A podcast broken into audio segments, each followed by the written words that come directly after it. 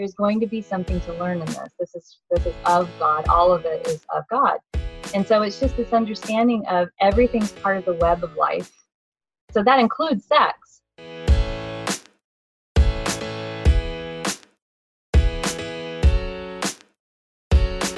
Now let's hit on a little archaeological findings from your travel around the world. I just okay. have to ask you about this, like the different cultures that you've encountered and the questions you've asked and the findings you've had about women in the cultures or relationships in these different cultures. So take us a bit around the world. I love this. Well, I just came from Peru recently, and in Peru, I take groups over there every year because I just love the Andes so much. And one of the things they teach in the Andes still in the villages, so this isn't going to be true for the city dwellers in Lima, okay, but up in the Andes, one of the things they teach their girls is to ask for what they need. Now, isn't that revolutionary? Makes perfect sense. voice. I know. They tell them to be selfish. They say, really ask and state what you need. And, you know, we're taught in the United States to be good girls and be demure. I mean, not so much anymore, but there's there are a couple generations before me that have definitely. And so they teach they teach everybody to really understand that you are responsible for your own reality. So that's a really wonderful thing there. They've got um, temples. There's a really interesting one that I take people to that's outdoors. And I don't know that they would really call it a temple, but it's an old ruins area. And it actually has, um, when my students come through the, the gate in this outdoor area, they say, oh, mushrooms. But they're actually phalluses. they're stone. And they've got they've got them upside down and they've got them right side up. And one of the things that you feel when you walk in there is this deep sense of it's a healing place for male and female trauma mm-hmm. and the way that we've hurt each other. So they really address that. It's so beautiful. And there's a great big Gregorian cross in the back on the back wall with an angel. And it's all about that forgiveness of that trauma. So mm-hmm. that's a really beautiful place. Yeah, that I take. Where is that again? It's in Peru, up in the Andes. Uh-huh. And then in India, there's this understanding that women are are Shakti, so they're the um, kinetic potential, right? Nothing happens without the spark to light the fire. And men are more what's called would be Shiva, so they're the the stable space, but nothing moves it, right? So more stubborn, you could say. And so we have these two energies that when they they're both necessary. When they come together it's the night and the day it's the moon and the sun. And there's this real understanding that it takes both to have balance right? So polarities are essential to come together to create balance. And so in india there are several temples that are like that teachings around that.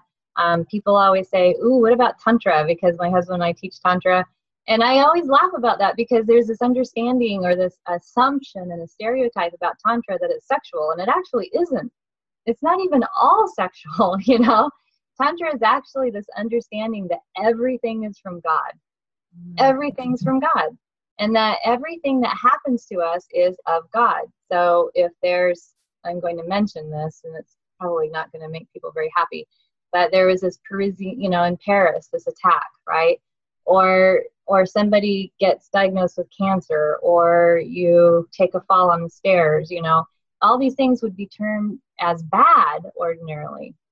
In tantra what there would be is more of this understanding that there's going to be something to learn in this. This is this is of god. All of it is of god. And so it's just this understanding of everything's part of the web of life and it's all god. So that includes sex where so there's that's how that got pulled in is because for a long time in the more puritanical societies we kind of chopped off the head from the body right? And there's this disconnect between our sensuality our sexuality and ourselves and that somehow se- sex is not sacred it's not spiritual right? And so when people started learning about tantra they started really emphasizing that and saying well this is sacred also and then it became this whole sexual thing. So if you go on the internet and you look up Tantra, you're going to find all kinds of crazy, silly things. And so that's another thing in India that is taught in this very sacred way. But it's that energy, right? We talk right. about harnessing that feminine and masculine energy, right. honoring it. Say, okay, this is part of me. And, you know, biblically, God says that we will become one flesh with our spouse. That's an energetic, spiritual event. Right. It's a gift. And and that's beyond the physical. It's an energetic merging.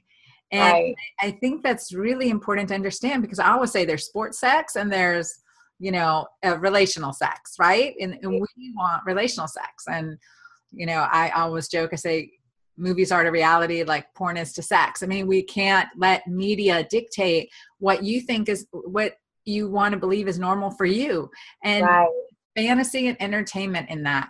And so, you know, that's one of the things that is is I think devastating to a couple, it's devastating to an individual. And um, we want to keep our mind open so we experience what fills us, what feels good to us, and and our relationship, with that partnership brings. And so I think that's a huge important concept to just bring back the stillness so that we and the quiet so that we can hear our own voice again. Right. And so that's, you know, you're asking about these different places. When you think about it, you know, these are things that we're learning from these other cultures that actually support what we find, like you said, in the Bible and the Judeo Christian lineage that somehow got submerged in a more doctrinal way and losing that mystical understanding of the very basis of Jesus's teachings, which was love is everything, right? So that's those are a couple places. Another one's Australia, where I learned that I is an illness and we is in wellness. They don't even have a word for I. So yeah, the, Aboriginal people that I was uh, studying with actually were telling me the story of how when they would all wake up in the morning after dreaming, they call it dream time, that then the community would come together and depending on what came out in dream time, that's how they would then have their day as a community. People wouldn't reproduce, they wouldn't have children unless there were enough resources around to support the whole community. So they would actually thoughtfully think about the integration of their community into their environment. And that was a really interesting way of thinking about how we ought to be in relationship and harmony with our environment for me. And it was the first mm-hmm. time I heard that I is an illness, we is in wellness thing. So oh, I love it. I love it because it's about community, right? Right. We're better in community. Isolation does not improve our health right better in community safe community and we have to keep nurturing that in the right. end so yeah yeah. What I loved about Australia is the language. Everyone has a smile on their face because all the words end with like a smile. Yeah, I know. you know, cheers. And I know. In America, we're like, hello. That's true. Goodbye. Goodbye. Versus, yeah, no worries. I know. I love it, the facial expressions, and you learn a lot from the language. But That's a very gracious, easygoing, and right. friendly, friendly country. But I didn't have the honor to study with the Aborigines. That's yeah. fascinating. Okay, give me one more country. Okay, well, um, actually, in in Australia, it's a lot of different tribes that are there, right? So I'm going to tell one more story about Australia that was so interesting to me um, the Kuku-Yalanji, who I was with, and are in the northern um, Gold Coast area, Daintree Rainforest. And one of the things that I was taught is that Mother Nature would provide the antidote to whatever the toxin was. And so um, there was this heart-shaped leaf that my teacher was telling me would kill you within minutes because it was a neurotoxin. But there was this other plant right here that would cure it if you knew. And that's the way it is here in the Pacific Northwest, too. The stinging nettles hurt, but then the fern grows right next to it. And underneath the fern, if you turn it over, there are these spores. And you rub the spores on the stinging nettle area, and it goes away. And so I was climbing uh, Mount Tribulation, they call it, after I was finished with the Kuku-Yalanji, and I've learned all these different wildcrafting things from these wonderful people. I'm going up Mount Tribulation. I'm running into almost everything they taught me, right? And I get to the top, and there it's almost like the UN up there. There are these people from all over the world that are that have come, and they've all been climbing, and we all arrive up there.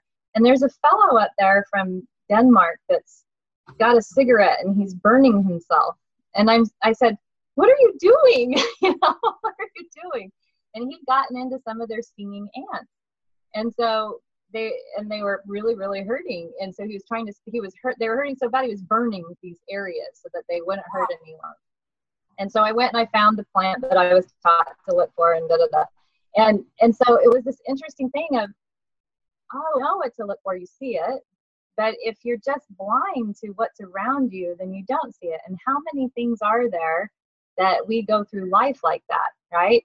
And so it was just this very fascinating thing of being in harmony again with Mother Nature, with the plants, with understanding what they're for, and that toxins that are there are there for a reason too. And then the antidote is right there. And I think about that in relationship too. Whatever becomes toxic in a relationship, the antidote is on the flip side of the same coin, right? Mm, right. Just like the thing that we loved about our spouse that then we learn to hate. and then it's the flip side of the same coin, right? So, so yeah. And it's okay, what is this experience trying to teach you? And I think taking that perspective is true. And for our listeners who are struggling with any issue, and especially relationally, we want to get that resolved because we don't want the same problem with another face later down the road. We really want to work that out and restore, reunite, reignite in relationship because that's that's the juice of life. So that's mm-hmm. really beautiful. Oh my gosh, just love yourself. One of the things I did with the women in Africa when I was just there, um, again, a European group and an American group, and we were doing this work in, in Kenya. And I took them into this hot springs that's natural, no one else there. And there were 15 women in this little hot springs, and I, we were working on body image. They didn't know they were getting in naked together.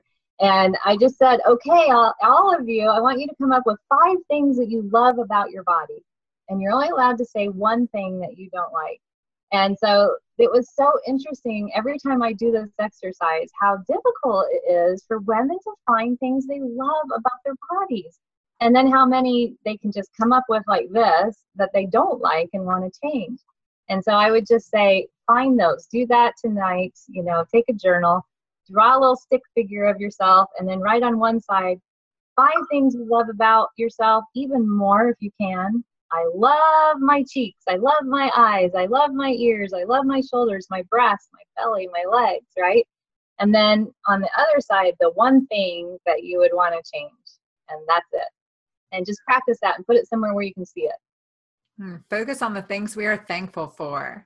Exactly. Exactly. Beautiful. Thank you for watching this video. Be sure to subscribe to my YouTube channel here and get those notifications and comment below. Let me know your thoughts, what you loved, and what your action step is.